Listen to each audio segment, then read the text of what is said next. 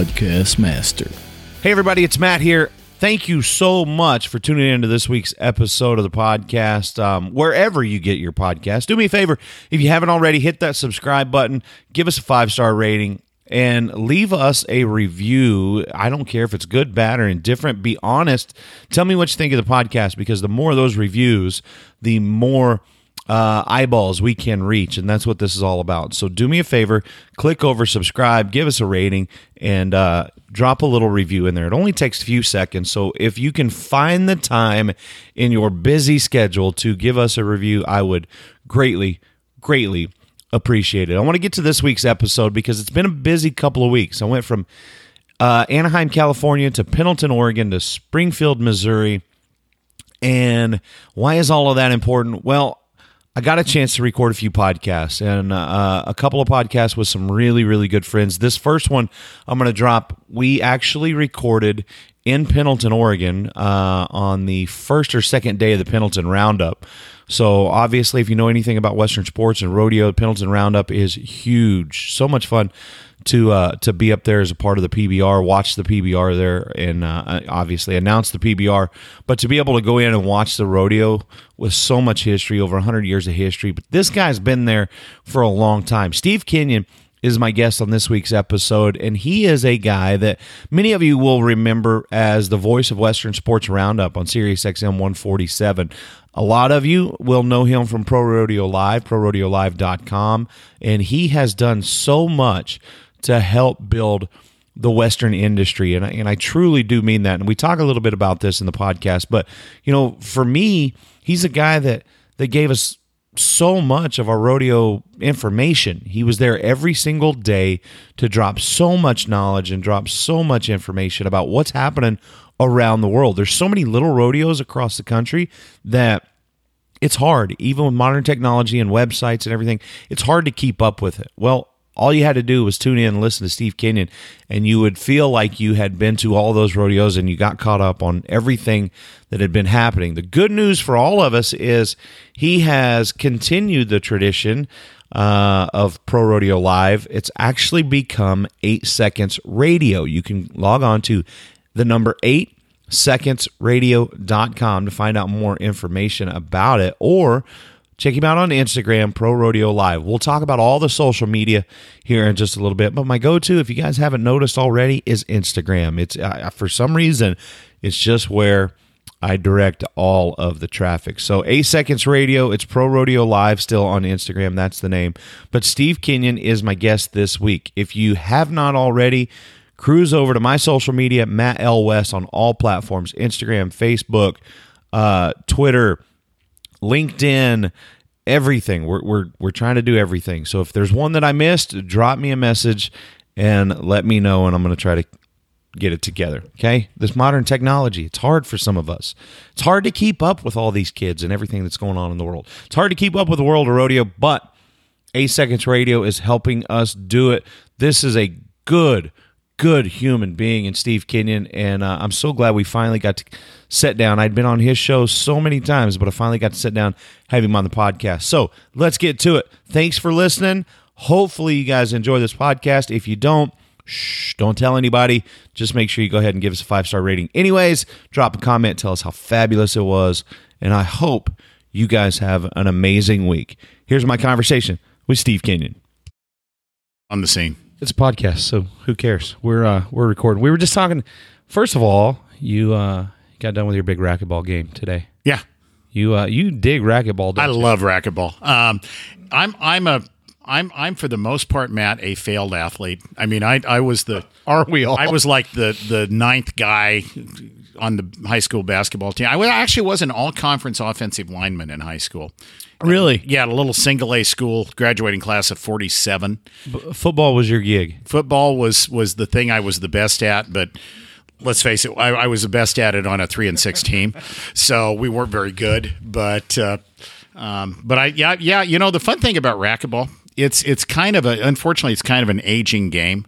Most of the people I play with see it very much. in their 40s and 50s. Yeah. Or, you know, today I, I I played doubles with three other guys, and I'm 59 years old, and I was the youngest guy on the court. You're 59? I'm 59. I'll be 60 next month. Really? Next month is the big 6-0 for me. You uh, you age better than I do. Not really. You're looking good. I, I, from the neck down, I feel like I'm doing okay. Uh, I'm I'm working hard from the neck down, but from the neck up, it's brutal. Yeah, I get I'm- more I'm- gray every day. I'm really interested in how many people are surprised when I tell them I'm about to turn 60. I am. I'm complete, and we've been friends a long time. I'm completely blown away by that. That that that's crazy to me. But I think part of that is you stay so busy, and so you're you're on the road more so than most of the cowboys, cowgirls. I'm on the road a lot. I have I left Texas before the 4th of July. I've been home for 3 days since then. Now, I will confess that as we are talking, we are visiting here during Letter Buckreek at Yeah. the Pendleton Roundup. And I, I I was born and raised in Oregon, lived here the first 55 years of my life, lived in Pendleton for 25 years.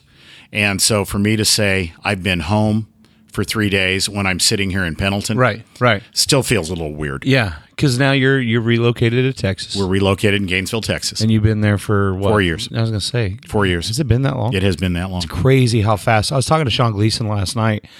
It's crazy how fast every single year starts to go by, and the older we get, the faster they go. It Trust feels me. like because it feels like it's been about two weeks. We were sitting in Denver at the National Western talking about everything there, and we're weeks away from the PBR World Finals. Yeah.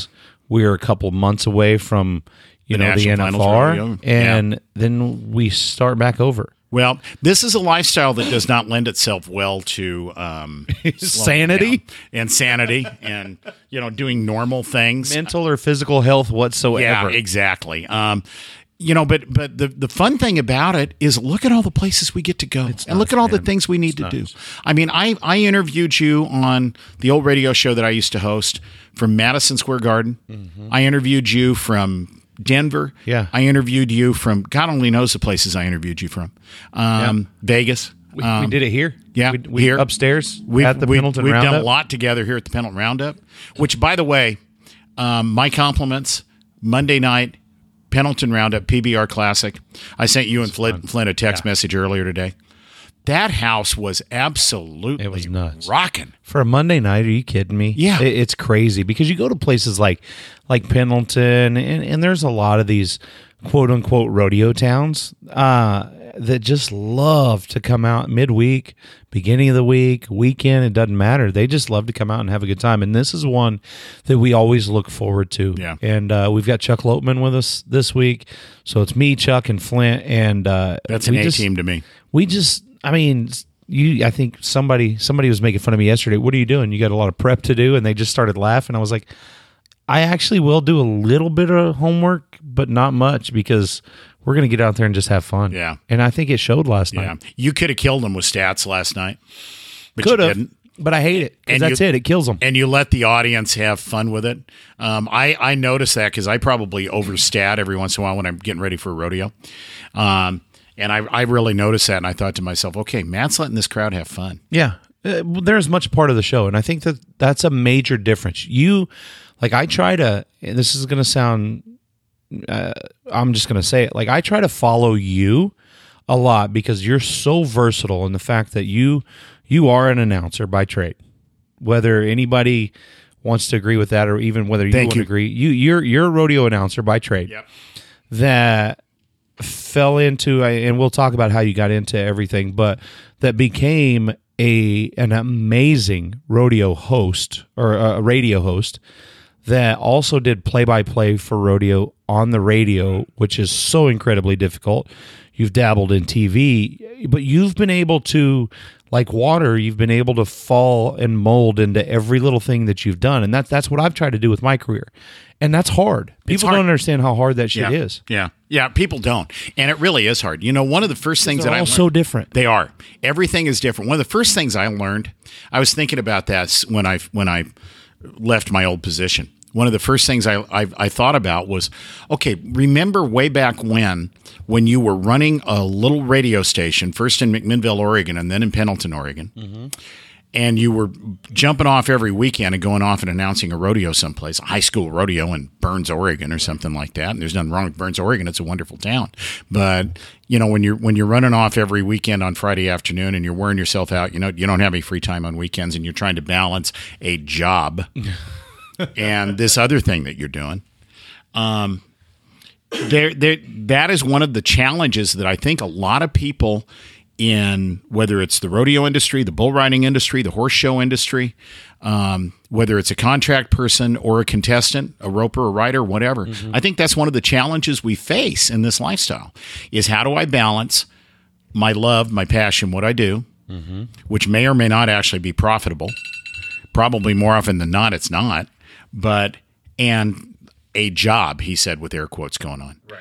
Um, it's something that I think a lot of people deal with at one point or another in their career. Well, and then you throw in the real life stuff like having a family and, and, and all the issues that come and, and go with that. Let's go back because you talked about being in radio. So was that what came first for you? It, radio came first for me. I got my first. Ra- I've been talking into a microphone for a living since I was 17 years old. Really? I got my first radio job. I remember. I remember the very, very first. It was a weekend gig on KAGO 1150 radio in Klamath Falls, Oregon. I love it because you, you did that. You did the Yeah, I radio did the voice. radio voice. So many people. Um, in like I was 17, so that was in the 1970s. Wow. Disco was still a thing.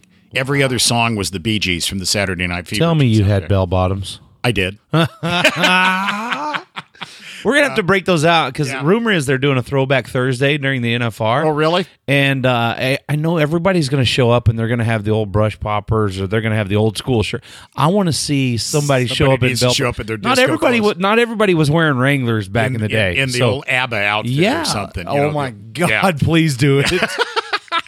So, but yeah, that, that's where I got my start. I would work Saturday night, and I'd st- sign the radio station. This this was back when radio stations still went off the air at midnight. I'd oh. turn the radio station off at midnight, go catch a nap at my sister's house for a couple hours because she lived right down the road from the radio station. Turn around, come back, sign it on on Sunday morning. And basically do the station IDs at the top of the hour in between all the church programs on Sunday morning. And that was how I got my start. And then eventually I was doing mornings on that station. I was too young and too immature to do the morning show. The morning show at the time was the biggest thing that, that they had going. So they moved me to evenings and I was I was the nighttime disc jockey and I got into doing play by play from there. Um, Did- High school baseball. sports. I was going to say sports. Yeah, high school football, basketball, and baseball. So you've been painting the picture a long time. Yeah, that's where I I still I would every once in a while like I I listen to a lot of sports on radio and I'll sit there and I'll listen to a guy and I'll think to myself I could do that. I know a lot of guys listen to me broadcast rodeo on the radio and they think to themselves, yeah, I could do that. It's no. It's so hard. You've done it. I, I have. You done did it, and you violated the first rule. You were better than me. Oh, whatever. So, yeah. Far from it. But you know what? It, it's important the way that you do that because, you know, you're listening on the radio. So, and I take this from listening to Cardinals games way back in the day. Jack not, Buck Not? Joe Buck, Jack Buck. Jack yeah. Buck. The one that was actually good. crazy, I can't- Go crazy. I can't stand Joe Buck. I want to punch him in the face so bad. But Jack Buck is is one of those voices from my childhood that I absolutely was just enthralled with. Also, uh, Jim Ross, and I've made this statement a lot of times. I, I still to this day try to learn as much as I can from Jim Ross. And a lot of people are like, well, a wrestling announcer, you know, a wrestling commentator, how, how are you going to learn about to do rodeo or bull ridings from a guy? No, it, it has to do with two things painting a picture and telling a story. Those are the two most important things you can do. And, you know, you can sit there and say, well, you know, his horse jumps out there, kicks real hard. But no, but you have an uncanny ability to tell me that this horse is a paint horse that, you know, might have one solid back right leg that kind of takes two really wild jumps out, starts to circle to the left, fakes back, goes to the right. I mean, like you have an, and, and I don't think everybody can do that. There's, like you said, there's rodeo announcers out there that sit and say, oh, well, I can do that. No, bullshit. You can't. Yeah. You're not good at it. Yeah. You know, the thing about what's interesting is putting a rodeo on the radio. It's probably more like baseball than any other sport you can put on the radio. Basketball's really fast. Yeah. Doing basketball play by play, you're you're fast breaking up and down the court, and you know football's got stops and goes to it. Yep. Baseball has action and the done some minor time to baseball. tell some stories. And here's the windup and the pitch, and there's a ground ball to the shortstop, and fires it over to first, and that's one down. I think that's why I like baseball on the radio because it, it's slow enough that Yeah. my brain can process it. the great baseball announcers. You mentioned one, Joe Buck, Vin Scully. Um, Oh, Vince Scully. Vin Scully. I what I, we should all be Vin Scully. Um, there's they're as much storytellers as they are play-by-play guys, I stole, and that's the way I I Yeah. try to envision what I try to do when I'm on the radio. I steal so much from Vince Scully because a couple of things you said. One, you know, we've got to be storytellers. I truly believe that it's my job to tell the stories of the athletes on the field. Yep. It is. Um, the other thing that Vince Scully always said was, uh, "You'll never hear me say a bad word about my guys or about my team." And he said, "Anybody that puts on a Dodger uniform is my team." Yeah. I feel that way about the guys in my locker room. Those Oh, guys yeah. that are in my locker, you're not going to hear me, of all people, you know, say, "Well, you know what? He just he's just not good enough to be here." No, I mean, you're, you're never going to hear me say stuff like that because those guys, that's my team. Yeah. You have had a chance to learn and see. I mean, think of the guys you've had a chance to see develop their careers and grow. Oh yeah, You've watched JB Mooney in his prime. You've watched Silvano Alves in his Yep. prime. Yep. Um, you've had a chance to watch. You got a young guy now, Daylon Swearingen, who might be at both the PBR finals and the Wrangler National Finals rodeo this year. Um, 19 year old kid. I told Gleason last night, like the future of the sport. You know, you mentioned Daylon. There's a kid named Dylan Smith Uh-huh. right now that is starting to realize how good he is. There's so many of those kids that just don't realize how good they are. Yeah, yeah. There's a there was an 18 year old kid here last night that was like 87 in the long round. I think that was Dylan. Was that Dylan? I think so. Okay. Um, these guys, they're a bunch of young rising stars Yeah. out there that are real hungry. You've had a chance to watch so many of these young men come from Brazil. I don't think I said this the other day. I was announcing a rodeo someplace, and Marcos Costa was up in the tie down rope and the PRCA world champion. And I asked the crowd, I said, okay, I want you all to think about this. How many of you would have the courage to pick up your life, leave your home country with little or no management of the language of the country you're going to speak, come to this whole different world, Yeah. and then turn around and become a world champion And try to make a living. and try to make a living? I know so many people that won't leave the state of Oklahoma to go on a vacation, Yeah. much less Exactly. leave to go to a different country where they don't know anything. Exactly. When I moved from Oregon to Texas, I thought it was a major deal. Yeah. It wasn't. They still speak English in Yeah. Texas. But um, PBR fans have kind of gotten away from it, but for the longest time, there were so many people. Oh, them damn Brazilians! I wish they'd just go back home. No, No. Think about what they're doing. think, about, what the they contribute to the sacrifice. sport. Yeah, and and and what our fans, our fans, I, I love them and I love them to death, but they're so passionate, and you know they live in America, Yeah. so they want to see Americans do well. I do too, but you know what? I also understand that guys like Adriano, guys like Silvano, guys like Kaique, like Jose right now are continuing to do the same thing I want to do here, and that's open eyeballs up to new fans all the people that love soccer down in Brazil that might catch Jose, a former soccer player, now riding bulls, and develop a passion for watching what these guys. That's what this is all about, I agree. and it's incredible what they do. Adriano Moraes, I think it was the first or second year that I went to when we were still doing the PBR finals on the radio each year. Um, I think it was the second year. Adriano came back up and actually sat in with us and, and contributed to the broadcast one night. And he told me on the radio there were 5,000 guys in Brazil who, if they could, would be the next Jose Vitor Leme, would be the next Kaique Pacheco. Um, he said, You would not believe, and a lot of them are in in less than lavish conditions, poverty, Yeah, um, out in the middle of nowhere, but they've got the tools and they've got the talent and they've got the hunger. yeah. Adriano's a he's got an incredible story, and if you're if you're late to this podcast and you didn't catch the first few episodes, I'm begging you, I implore you to go back and listen to the Adriano episodes. There's two of them because we had to cut it in half. It was so good. Um, but listening to like when he was born and when he grew up and and his lifestyle as a kid and compare that to becoming a three-time world champion in any endeavor uh it's unbelievable it it is the all-american success story Uh-huh. from a brazilian Right. it really is Right. You know, it's what's funny for me is living in North Texas now. A lot of those guys live within an hour of me. A lot of them have settled in um, somewhere around North Texas. yeah It's kind of fun. It's it's it's wild. Well, it's got everything because those guys love to rope. Mm-hmm. They love to just be cowboys, and you know, North Texas is close enough to Oklahoma that they can feel good about themselves because it's close enough to getting Oh. out of Texas. Ah, Said the Oklahoma. By the I way, know, good I have line to- about Oklahoma football last night during the. I don't remember what it was. You were picking on Oregon State. Fans. Oh yeah, yeah, yeah. Because they started booing or something. I said, "Hey guys, I'm. It's not my fault. I'm used to winning. Oklahoma Sooners, where we win all the time. Boomer, Man, Sooner. They put it on South Dakota this weekend. That's Yeah. really ain't saying much, but uh, I'm a college football fan. Yeah, me too. I love it. I don't get too much into the NFL, but so be it. Uh, and I think a lot of it is because of the athletes. We we're lucky that we see so many athletes that they do it because they love it. I mean, they have to do it because they love it because you can't make a really good living at it. it's it's getting better. You know, I was I was in Puyallup last weekend at the PRCA's Pro Rodeo Tour finale, and we're talking about guys on the bubble in the bull riding. Like 15th, 16th, 17th, 18th in the world with three weeks to go to qualify for the national finals rodeo, having over ninety thousand dollars. Yeah. Once upon a time, four or five years ago, you got ninety thousand dollars at this time of the year. You're in, and you're a contender for the world title. Right. So the money's getting better in professional rodeo. Um, I I don't know that I'm probably going to get in trouble for saying this. It hasn't really caught up with the PBR yet. Nobody nobody important's listening to this anyways. okay, fine. But you know, I mean, the, and I'm happy to see the money getting better because I think that's good for all of us. I'd like to see the contestant numbers catch up, Right. In rodeo, in particular, Yep. we've got the numbers of rodeos.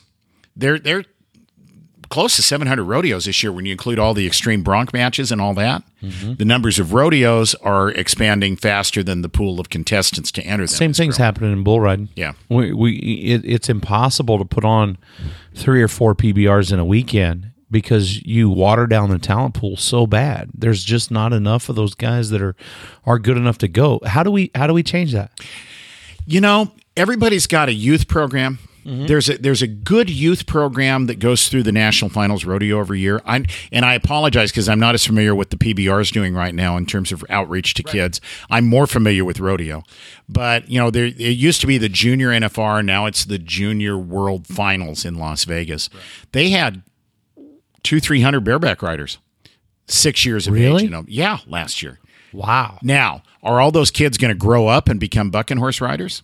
No, but if ten percent of if ten percent of them do, we're there. You know, there there are not very many bareback riders in the PRCA. There are, you know, we the the bull riding pool I think gets stretched thin because there's so many opportunities for guys to go ride bulls, and I'm just not sure that the numbers are keeping up.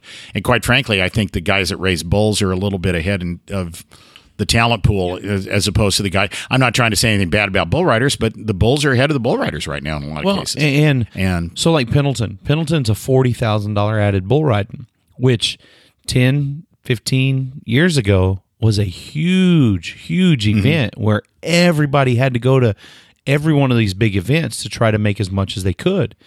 You said the word opportunity. Now there's so much opportunity to make so much money. I mean, you think about on our elite tour, there's four different events that one standalone event pays $100,000 to the winner there's a lot of money floating around out there and and I I bitch all the time about you know there's not enough money for the athletes yeah there's a lot of money comparative to what it was to what it used to be. 10 years ago but when you start to compare it to other major sports and, oh, and yeah. people will talk shit one way or the other.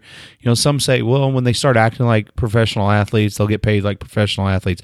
I heard that this week and it just makes me cringe. It makes me it makes my skin crawl. you don't know what the hell's going on with these guys. You don't know how hard they're working. You don't know the sacrifice they're putting in. These people, you know, they they whether it's the PBR or professional rodeo, a lot of them are missing massive amount of times with their family. yeah Um, I experienced what a guy trying to make the NFR experienced this year. I left home prior to the Fourth of July. I've been back to North Texas two days since then. I will go home again in a week and a half, the end of September. If you're a, if you're a calf roper, if you're a steer wrestler, if you're a team roper, if you're a barrel racer, you're trying to get to the NFR, you probably are going to load up your life, stick it in a trailer, go to Reno, and get home in time. You know, if if you live in Texas or Oklahoma, get home in time for Stephenville and and Amarillo and some of those at the end of the year. Um, the this, those kinds of sacrifices for a bunch of people who do not have um, guaranteed no cut contracts, who if they get hurt, they aren't getting paid. right Um, don't tell me that these guys aren't acting like professional athletes. Yeah. Yeah, and that's that's I love love and, people constantly try to draw that line in the sand between the PBR and rodeo. I'm a rodeo fan. I am too. You know, I grew and I'm a PBR fan. Me too. Uh I grew up going to rodeos when I was a kid. There's there's a reason that I still go to rodeos every there's a reason that I'm staying in Pendleton an extra day just to go watch the rodeo because I love it. And that's why is because there are no guaranteed, you know, it's not a salary job. You're not guaranteed so much money Right. every month. Right. And if you're not out there busting your ass, you're not making a living.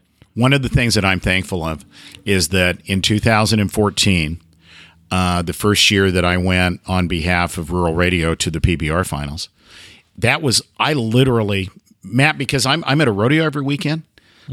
I'd never really had a chance to even sit down and watch PBR on TV. Right. Right. And so that was the first time I'd ever really gotten a dose of the PBR. And I'm there putting the finals on the radio. Um, the biggest event in the world, professional bull running. And I'm so glad I got a chance to get involved in it and to get to know some guys through the year, to get to be on a, on a first name basis with somebody like Guilherme Marchi was kind of cool. I think there's a lot of people in Western sports that are, have a, a little bit of a closed mind to it because they don't see it. Yeah. And they don't understand. And, and, well, all they do, you know, they do this and that and blow stuff up and everything. No, what we do is we try to give bull riders a bigger platform and a bigger stage. And it goes back to what I said a minute ago. We're trying to get more eyeballs on what these guys do because they deserve it. I am really interested in what I think has been a reasonable, successful couple of years for the WCRA, yeah. which is affiliated with the PBR. Um, everything I hear about the event they had in Green Bay back in when was that June or whenever it was, June 1st. big crowd, Yeah. fifty thousand dollar checks to the winners, Yep. in a new market. a new market For a rodeo. brand new market for rodeo. Um, that kind of thing. I don't care what set of initials are in front of the event. I think we're too tribal in our sport. Um, I don't care what set of initials are in front of the event, but I love the fact that we create new opportunities. like Agreed. And we're giving athletes more and more opportunity because that's that's that's what we all want. Yeah. You and I both as, as voices, as announcers, we want more opportunities. Oh, sure. I, if if it was up to me and I could go to work at WWE or UFC and, and try some new things, I would. I wouldn't walk away from what I'm doing now. I, I love it. But You know, if if a I would love it. If a college basketball team called me up today because I don't have, unfortunately, my schedule's a little open from like November, October, November through January, February, and said, "Hey, we're looking for a play-by-play guy. You want to come do our games?" yeah, absolutely. I'd, I probably would say, "Yeah, where do I sign up?" Absolutely. Yeah, Okay, I want to go back because we talked about radio and we talked about, you know, you, you mentioned uh, Western Sports Weekly, Western Sports Roundup, all the things that you did. You, whether you know it or not, and I've thought this for a long time, you uh, subtly became the voice of rodeo to me, and, and I think that I think that for a lot of people in the in the industry, like Steve Kenyon's voice became the voice of the Western lifestyle through that, through Pro Rodeo Live, through you know different things that you were doing. You were constantly. You ever thought about that? I mean, because because I really do. I believe that like your voice became one of those that that was synonymous with Western sports. This is probably where you you usually get the "aw shucks" moment from Steve. Well, and I, and, I- and, and I hey, really I'm not kissing your ass because you're know, sitting across the table. I, I mean that. I and you wouldn't, and I know you well enough to to to know that you wouldn't. Um, I guess, yeah, I thought I've thought some about it, and I've had a lot of people contact me since my departure from uh, my previous position and tell me that they you know they miss what we did, and so I'm going to try and create some new things. Um, we, we've got a new website out there. It's called 8secondsradio.com.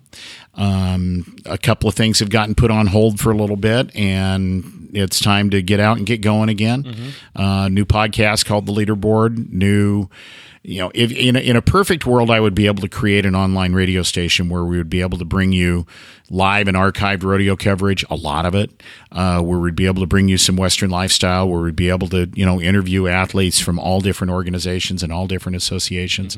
Um, I guess I, I that you say that makes me feel really good. That what's more important to me than having been in that position is that I continue to be in that position and try to be take advantage of whatever platform I have to be a voice for the future of Western sports and to to to continue to promote and sell our athletes and promote and sell our events because I love our events. We're in a little town of 16,000 people, Pendleton, Oregon. And for 10 days in September, it becomes the hub of the world of the wild, wild west. Everybody is here. Everybody's here. Everybody, if, if, this little town, everybody in this little town is touched by the rodeo in some way. Even if it's the person who says, "Oh God, I hate that stupid rodeo. Let me out of town." But before they leave, they rent their house out to somebody Right. who's coming into town who couldn't find a hotel room. So even though they're leaving, their lives in their bank account, quite frankly, are touched by the rodeo. Um, stories like this don't get told. If you're in a unique position to, to be a storyteller of stories like that, you should actually consider that a privilege and see how far you can go with it. Agreed. Agreed. And, that's why I started this whole podcast was because, you know, I have access to what I feel are, are the greatest athletes in sports. You mm-hmm. know, that they're they're hands down the toughest. I have access to them, which means like I'm friends with them and I know their real stories. I know the real characters behind what you see on television because you don't get to see that shit on TV. Yeah. You don't have enough time to realize. And look, I'll, I'll put it straight out there because I've had plans to do one of these with Chase Outlaw for so long. I tell you what, the difference in Chase Outlaw today from five years ago is unbelievable. And as a friend, I will fight tooth and nail for that guy. You think of what he's been through just in the last year. Nuts. I mean, he probably should not still be riding bulls after that wreck he got in in Cheyenne He last probably shouldn't be driving a car with he might not, maybe shouldn't be alive Yeah. after that wreck, to be bluntly honest. And then, you know, the, the loss of a great friend in Denver Mm-hmm. and turning around and winning the bull riding that bears his great friend's name. And, and now to be in a position where he could be the PBR's world champion this year. Yeah. Um, Think about that. He he won the Mason Lowe Memorial event Yeah. in St. Louis and then turned around and won the very event where he got wrecked out and could like, could have been killed. Yeah. I told somebody in the offices the other day at, at Endeavor, there's your movie because they were talking about pitching new movie ideas and I said There it is. there's your movie. You don't even have to write a script. It's Chase already been- Outlaw it's story. been It's been for written you. for you. Why is somebody not jumping all over that? I mean, it, it has to be done, and someday, it, it if it's if it's not done, I'll spend my money to do it because it'll be worth it. From from getting it, how many bones did he said break? that in his like I have any money at all. From from breaking thirty bones in his face or whatever it was in Cheyenne. Yeah. To turning around and winning it the Yeah. next year. Yeah. With everything stuck in the middle of all that. There's there's just certain people on this earth that that want things more than other people, and I think that he's one of those guys that things like that pop Yeah. up, and he's like, Yeah. yeah, I got to do this, Yeah. no matter what it takes. The answer to your question that you originally asked, you you asked the question about do you do you realize that you became the voice of Right. Western sports for a lot of people? Um, I guess somewhere in the back of my mind, yeah. But I always made it a priority and I've always tried to make it a priority when I'm announcing a rodeo, when I've been doing something on the radio, when I've been doing something on TV, to make it about. I always assume that I am the least interesting person in any conversation I'm involved with Hundred percent. and that I want to make the story about Chase Outlaw, Yep. about whoever, about Silvano, about JB, about Tuf Cooper, about Trevor Brazile, about Nellie Miller, about mm-hmm. whoever we happen to be be discussing at that time. Because there's so many of these people that are, I mean, they're just good. The, the the cool thing about Western sports, let's face it, one of the reasons that you might not be an NFL fan, but you are a college football, there are a lot of kooks Yeah. in some of the major sports. Yep. Look at that Antonio Brown or whatever Yeah. his name is that Yeah. just went through all that. What Yeah. an idiot. Yeah. I mean, okay, if you were wanted to go to New England in the first place, go. Just say it. Don't drag the Oakland Raiders through all that in the process. Not that I'm a big Raiders fan. I'm darn sure not a big Patriots fan. Right. But um, I'm jealous. it's not that I don't like them. It's, that it's, it's my team's won one one Super Bowl and lost to the Patriots on a goal who's line that? Who's your team? Okay, they lost to the Patriots on a goal line interception Yeah, I- the year they won the Super Seattle. Uh, yeah. Seattle. Yeah. Supersonics? No, the, the Seahawks. just kidding. Yeah. No, the Supersonics, aren't they in Oklahoma City? Ah, yeah, Don't yeah. they call yeah, them the, yeah. the Thunder That's now? right. Um, You know how many people are listening right now have no idea that the Oklahoma City Thunder, Thunder are the a time were Seattle the Seattle Supersonics. I thought about this earlier when you said, you know, the radio station shut off at midnight. How many people listening to a podcast right now have no idea? They're like, what the hell? The radio doesn't shut off. Like they just have no idea. Yeah, yeah. It's it's it used to be that way. I mean, I. I, I ran a radio station one time in McMinnville, Oregon. We signed on at six o'clock in the morning. We were going through a budget situation. I was on the air from six until noon. We had another guy come in and do a five or six hour shift. And then we, I think we just played tapes for four hours, signed it off at 10 p.m. at night. Um, that, those are back in the days when we played those things called records. yeah. But I mean, so much of that has changed now. Everything you listen to on radio now, for the most part, is automated. It's computerized. It's I you have know, you- everything on my cell phone. yeah, exactly. I listen to Sirius XM radio on my cell phone. Yep. I, I do the same thing. I have an apartment that I rented here in Pendleton for the summer. And the apartment has Wi Fi. It does not have TV. Mm-hmm. And I'm not there very often. I don't want to spend the money to put TV in. Right. Right. This is my Got it on entertainment right here. I got it on my phone. everything you need.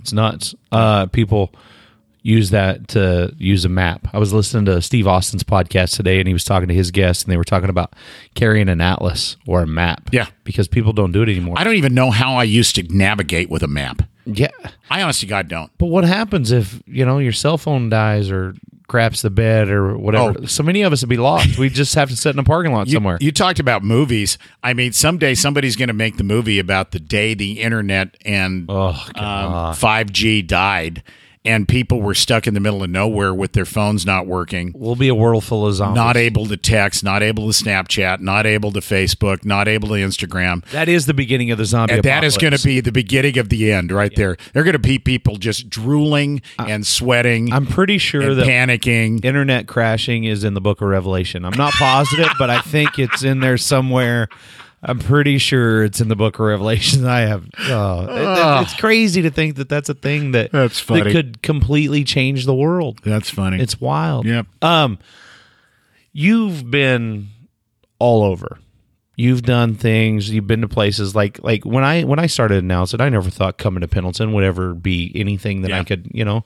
I, I visited with some guys at the Grand Ole Opry the other day. The general manager's like, "You should come back and host the Grand Ole Opry."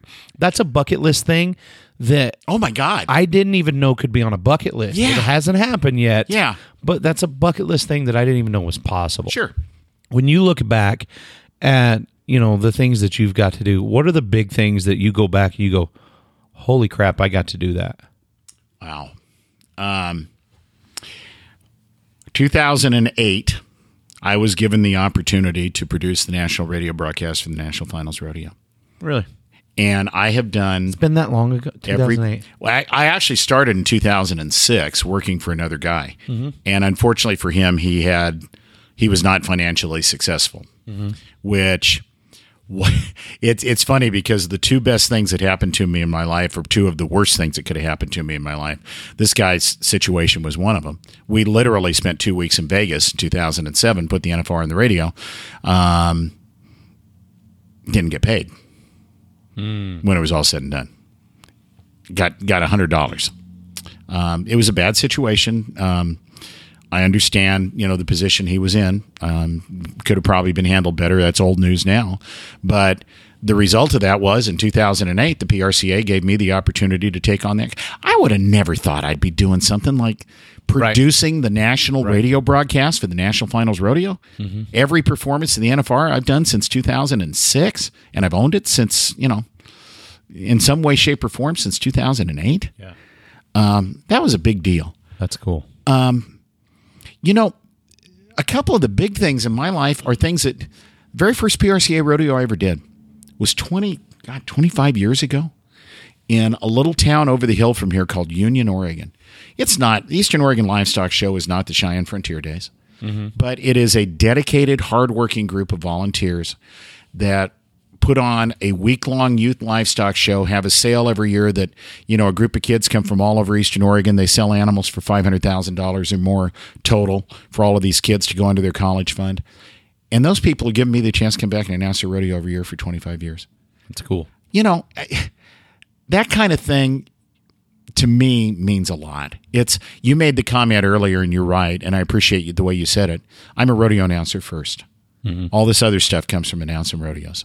It's why I'm not on the radio anymore um, because I'm a rodeo announcer first, and um, and I will continue to be a rodeo announcer for as long as I'm capable. I'm probably not going to be Hadley Barrett. Nobody will be. Nobody can be in their 80s the way Hadley was and still Right. be at the top of their Right. game. But uh, I'm only 59 years old. I got a lot to do, Right. and and I intend to do just as much of it as I can. That that's exactly how I am. I'm constantly looking for a way to grow. Yeah. Insert steroid jokes there if you want to, if you're listening. Uh, See, I'm just sitting here looking at him, folks, but- in a t-shirt from the gym and these massive biceps across the way from me, going, "Yeah, okay, you've been growing." but in all honesty, like I'm constantly looking. Okay, so what's next? What's next? What can we do? What can we do? Not selfishly, but what can we do next to take this thing to another level where we can get more people involved in what we're doing? Yeah. It is not selfish for you or I or anybody else in this industry to say to themselves, okay, how can I create? For me, it was how can I create an opportunity? When I started doing the NFR on the radio, the PRCA didn't even really take it seriously. Right. It was it was that internet thing, and um, they collected a rights fee Isn't that so funny? and and that was that and then i got crazy and started running around and going to places like san antonio and going to the ram national circuit finals and going to cheyenne and all of that. And somebody in colorado springs looked around and said God, steve kenyon's serious. And he's out here promoting this sport and he's out here telling our stories. And he's out here uh, it was before the wrangler network. It was before any of this other stuff.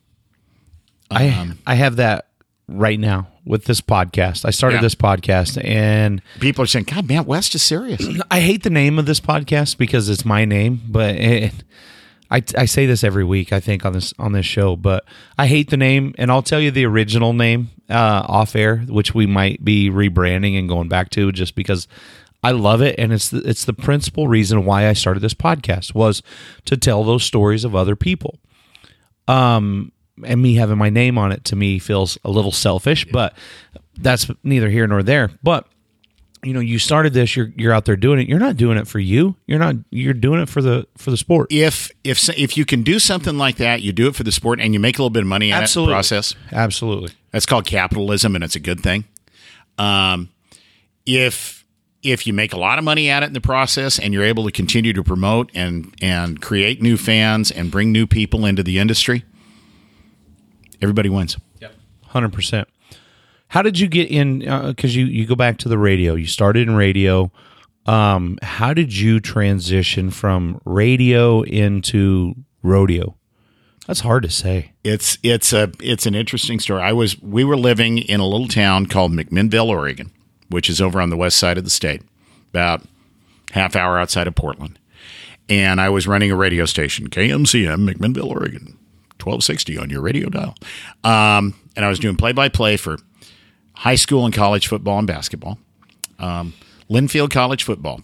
Google this. The longest continuous string of above 500 seasons for any intercollegiate rodeo or intercollegiate football program in the country. The Linfield Wildcats. Really? Yep. Yep. They they were in the NAIA. I think they're Division three now. Um, but 1982, 84, 86, I got to do three NAIA national championship football games in McMinnville.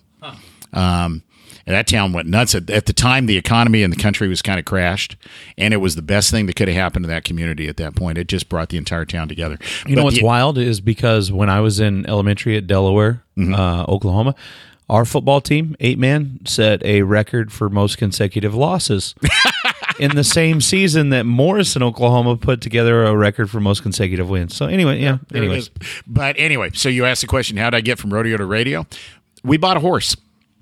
And we would go down to the local fairgrounds, which was right across the street from the radio station. and my wife would go ride, and she got to hanging out with somebody who liked to who, who was teaching her how to barrel race, and we ended up hanging out a bunch of high school rodeo kids, and the high school rodeo kids came to me one day and said, "Would you announce our rodeo next year?"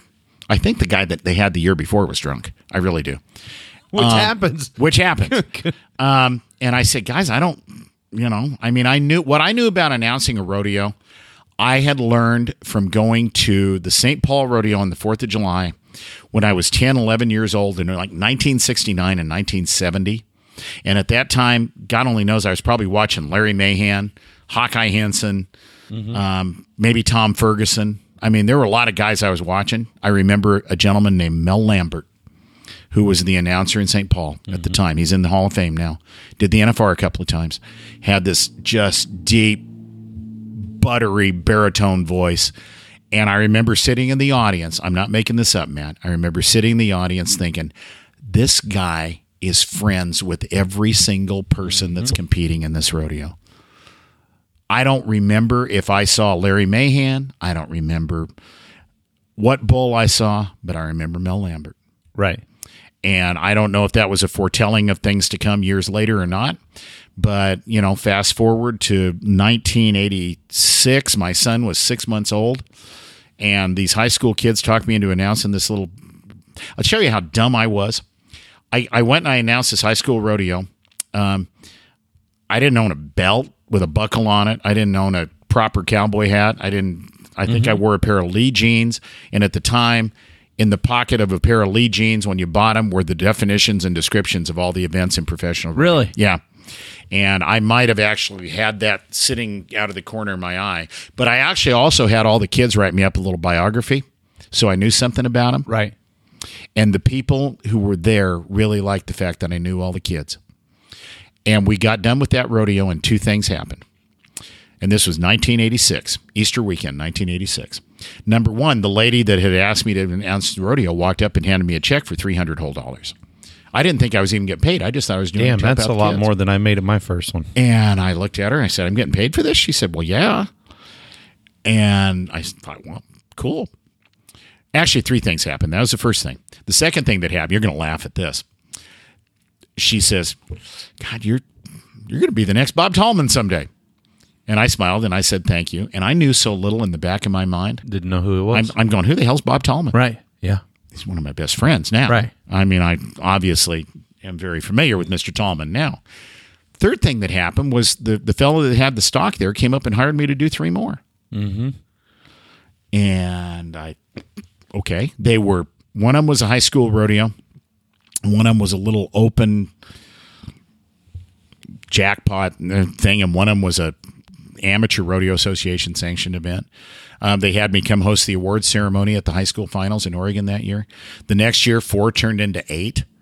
For about a decade, I was the voice of the Oregon High School Rodeo Association. I didn't have kids competing, but I was on the board of directors and um, and then I started getting some regional association events. And at some point, back to Bob Tallman. Bob's daughter Nicole started competing in high school rodeo in Oregon. His wife Kristen was elected the president of the Oregon High School Rodeo Association. Bob heard me a bunch. He came up to me one day and he says, "You ought to think about getting a card."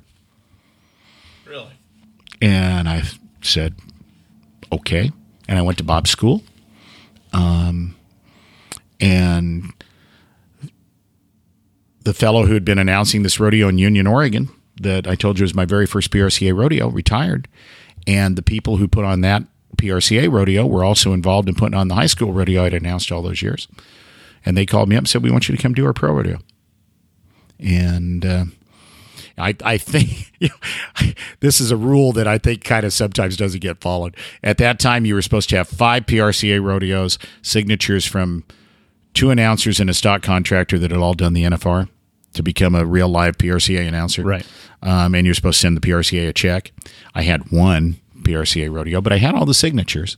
Um, and that's that's how it started. That was 1990 something, 92 It's maybe. crazy how similar our stories are because I I, I actually I kind of got forced into my first event. It was for a, a junior bull ride National Junior Bull Riders Association back in the day, 2003. Mm-hmm. Uh, I picked up a mic for the first time. Got forced into it. Watched a bunch of old rodeo tapes before I did it, And so I just tried to kind of mimic all Yeah. those old school Yeah. rodeo announcers, eh, you know, regional stuff I I did that. loses a handle, you know, and that kind Oh, of yeah. stuff. And I did it, and the you know the lady she said same thing. She said, "So you're going to do the one next weekend?" I said, "No, ma'am, I'll never do this again because I'm terrified, terrified to talk in front of people." And uh, I said, "Nah, this is a one time thing. I don't think I'll ever do this again." She said, "Well, if you change your mind, I'll pay you." I think it was seventy five dollars cash. Yeah. and I was like, "Well, hell yeah, sign me up. Let's do it. broke. I'm broke. Let's do it." So, and then fast forward, they asked me to do their state finals.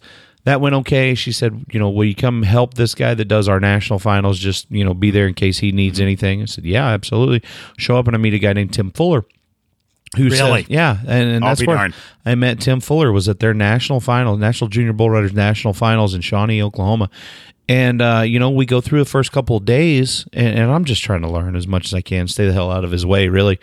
And he says at the end of it, he says, "So is this this what you want to do?" And I said, "Well, what do you mean?" He said, "Is this what you're trying to do for a living?" Mm-hmm. And I said, "People can do this for a living because I grew up. I, I listened to Clem McSpadden, you know, my whole childhood. I, you know, but it never dawned on me." that's what these guys are doing for a living. And he said, I think you could make it. You know, he said, I could hook you up with some small rodeos. I said, I mean, if you think I could, let's try this. So I booked a couple small regional rodeos right there close to the house. I was losing money, you know, doing everything that the the good announcers tell you not to do now. Yeah. You know, don't do this, don't, do Don't that. do I did I did all of it. I did all of it. Me too. And uh, you know, packing my own speakers, my own music and everything, changing CDs and all that shit. Yep. And then like God, it- you were ahead. Of, you were. I was using cassettes. Right. Well, you know, and a lot of guys that were helping me were using mini discs, Yeah. which I Yeah. don't, you know, yeah, yeah, I couldn't even tell you what a mini disc looked like right now. But um, did all that stuff, and I had two goals, and one was to do the ACRA finals, and one was to do the IFR. That was it. That was as big as I ever thought things could get. I didn't get to do either one of them damn things, but I got a call in 2007 to go do my first PBR built Ford Tough at the time. And in 2010, fast forward, you know, three years, 2010, I got asked to be the third member of the announced team of the World Finals. Uh, I've been a part of the World Finals every year since 2010, and it still pisses me off that I can get to do the ACRA Finals and the IFR. still, I've got all these these buckles sitting, uh, you know, at the house, but it still pisses me off that I don't have an IFR buckle. But Yeah, you know, I remember my I, my goals were to do the at the time in the Northwest. It was the Northwest Professional Rodeo Association and the Pro West Rodeo Association. I did the Pro West finals three or four times. Did the NPRA finals once.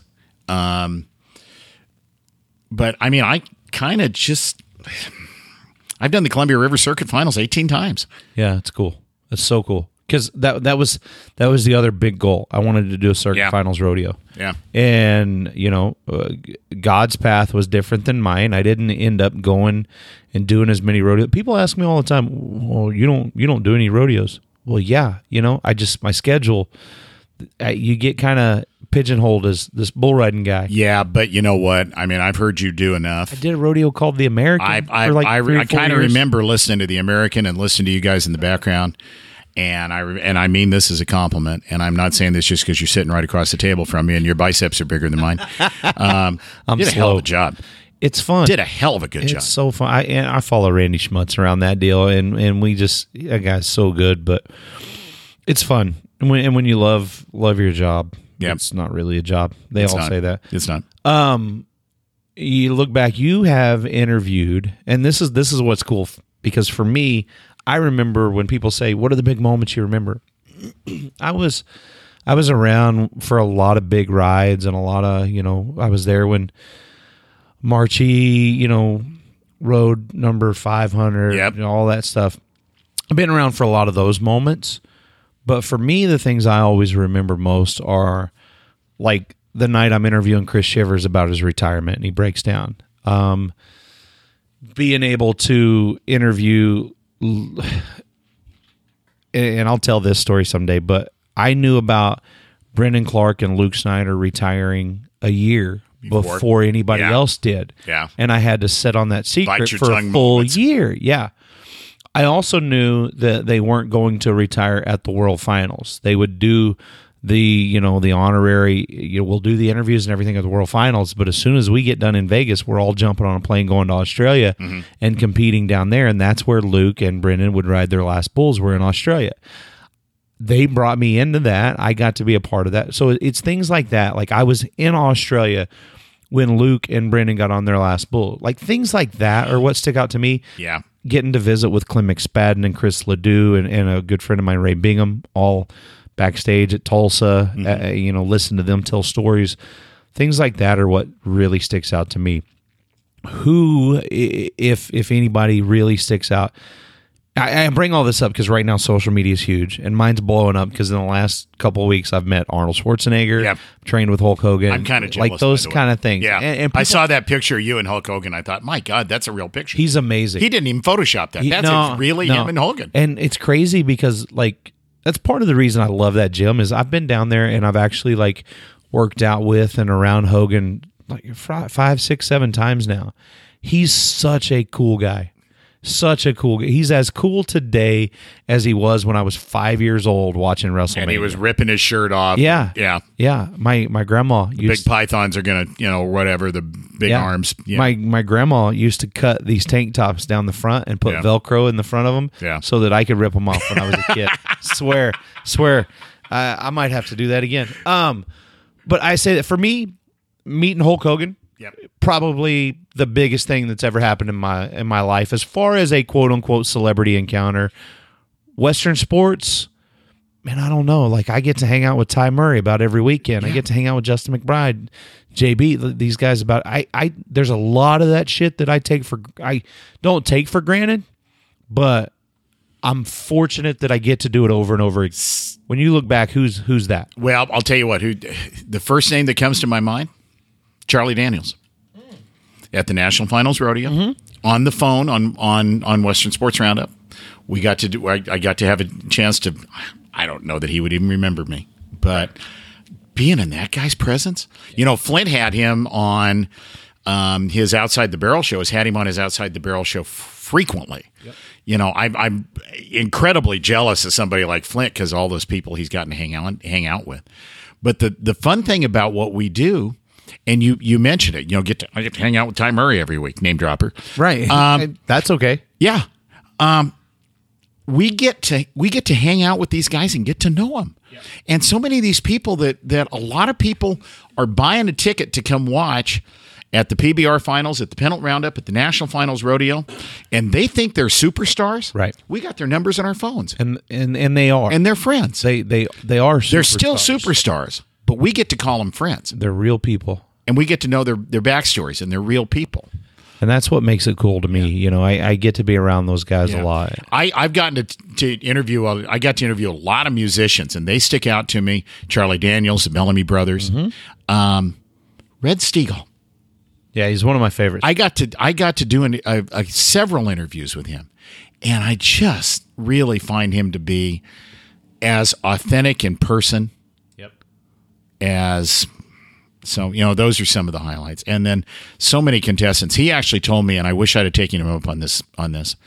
He, he, he asked he told me one time he says how many people do you interview a week? I said oh gosh man 20 at that time. Because we were i mean Right. you know we had a radio show there was an hour a day Yep. and four interview segments a day that we were trying to fill. And i like to be interview heavy.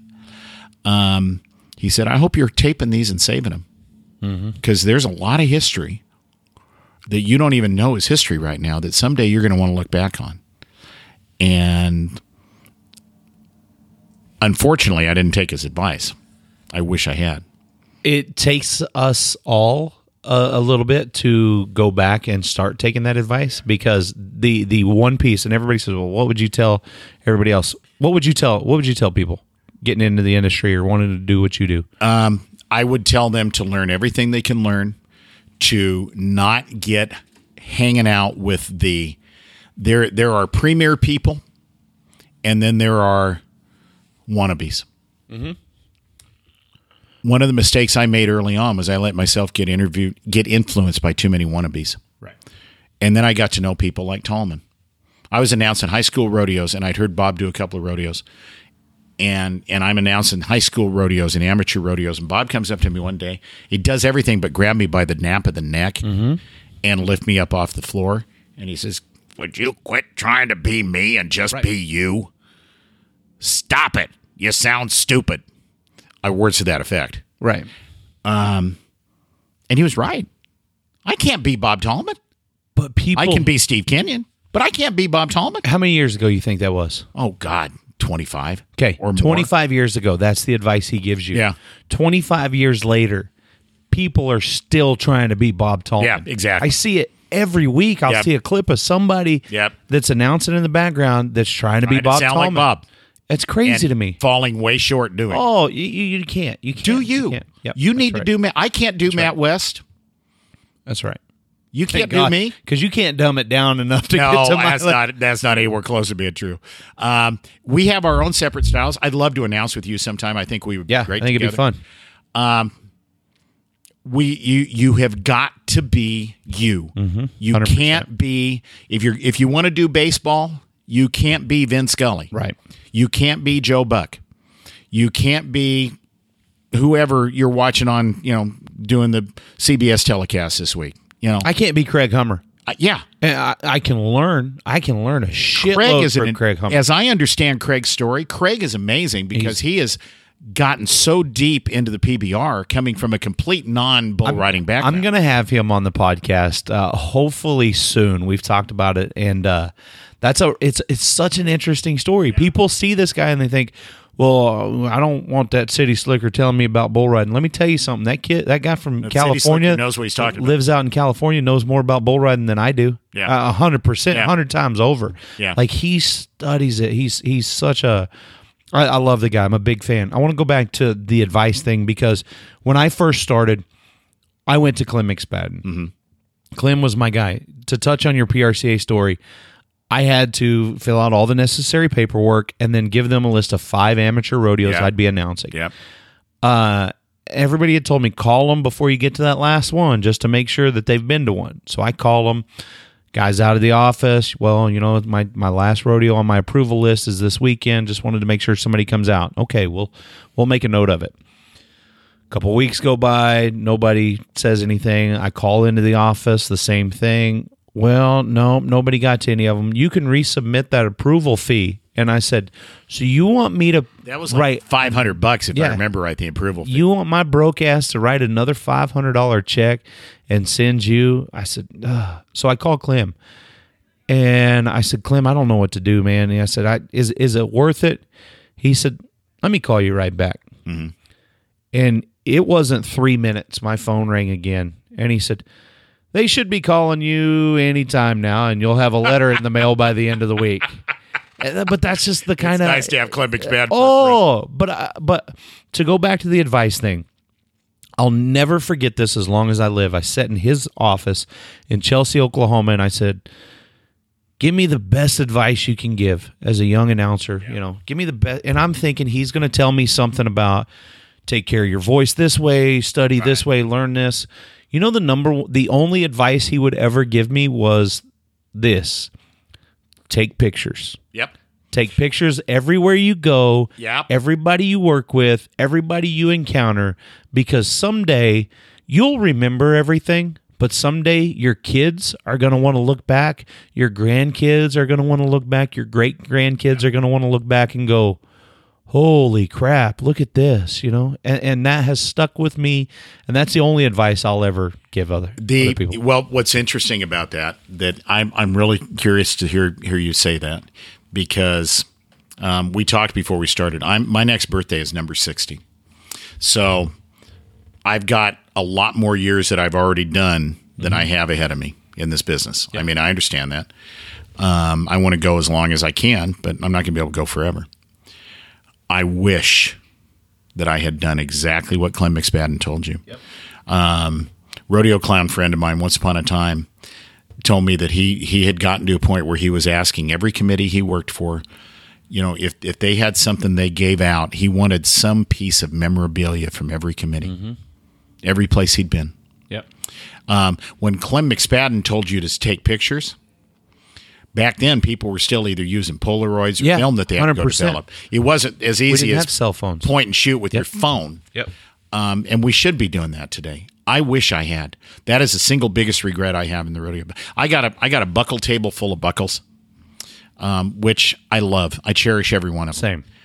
but I was just given one my by the rodeo in Gooding, Idaho, which is a rodeo that uh, I've been with since the very first year they were a PRCA rodeo, and this year they kicked it up. They're ten thousand dollars added. They're on the pro rodeo tour. Um, I think they should be nominated for rodeo of the year. That's a little town. Population three thousand, a little county population ten thousand. They bring in three stock contractors. They they bust their butts to put on this incredible rodeo. People are sitting in the stands with signs. You know, their their folks are holding up signs. Jill Franz and Loden runs the music. We heart Steve and Jill, and mm-hmm. and if a guy does real well, there's a there's a whole group of people. They call themselves the beer worthy section. Ropers and riders know about it. You go out in you're 85 points on a bucking horse, you run to the beer worthy section. You know, and somebody's holding Yeah. out a, a cup of Coors Light like the for end you. zone dance. It's exactly what it is. Um, they just gave me a buckle. Yeah. And you know things like that I love, but I I really someday I'm going to look back on my career and I'm going to wish that I had saved more memorabilia than I did. Me too. Me too. And I think about it Clem, every week. Clem was exactly right. I think about it every week. And and last night I just posted on Instagram just a picture of the buck and chutes and the mountain scene and everything Yeah. there. Just you know, so I'll have it someday, and and that other people can kind of enjoy the things we take. You know, we we get to do every single week. Um, I'm hoping I get this event again next year. But I'll say this: I just looked at the clock. And I've got a meeting here in a few minutes, and if I don't get You to it, I'm to not going to be here next meeting. year. Yes. So I gotta get, I gotta, I gotta cut it short here. Um, man, I enjoyed this. I want to do this. We've gotten to do this on your shows, Yeah. a lot, and I want to do this more. I just, you know, one of the things that I've really learned, and I know I got you got to get going, so I'm going to make this really concise. One of the things that I have learned in my life, especially over the last few months, is to completely treasure and totally cherish the value of friends. When Chad Nicholson died, Scott Grover called me up and he said, Hey, I just wanted to call you up and say hi. Because we all learned a lesson the other day, and the lesson is we don't talk to each other. Matt. That's right. Matt, I think the world of you, not just as a rodeo announcer, but as a person and as a friend. I am so proud of your success. I can't tell you. Um, and thanks for letting me be, spend a little time with you Well, today. I appreciate it, and likewise, obviously, it's always it's always a pleasure, and we're fortunate because we do get to talk Yeah. quite a bit. Yeah. So we need uh, to talk more. I want people to listen though. Let's talk real quick. Tell everybody how they can follow you on social media, plus the new venture, the website, everything. 8secondsradio.com. I've got an Instagram page, um, Steve Kenyon Live Facebook page. There's still some things we're doing to get all the names straightened around to where they're supposed to be. Um, go to 8secondsradio.com. You can listen to every performance of the Pendleton Roundup this weekend. Um, we're going to be the only place you can get it live on Wednesday and Thursday if you're not here in the building. Um, and I uh, appreciate everybody's support so much. Um, and um, the Leaderboard podcast is available on SoundCloud, on Apple iTunes, on iHeartRadio, um, and I I kind of cut that back for a couple of weeks for a lot of reasons that I don't need to get into here. But we're going to start. I'm going to kick that thing up two three times a week. And we're going to try and tell just as many stories as we can. Well, man, I'm I'm looking forward to it. I'm I'm really excited about everything that's in your future. I'm just glad that you gave me a little time today. So appreciate you, buddy. Get to your production meeting. Yes, sir.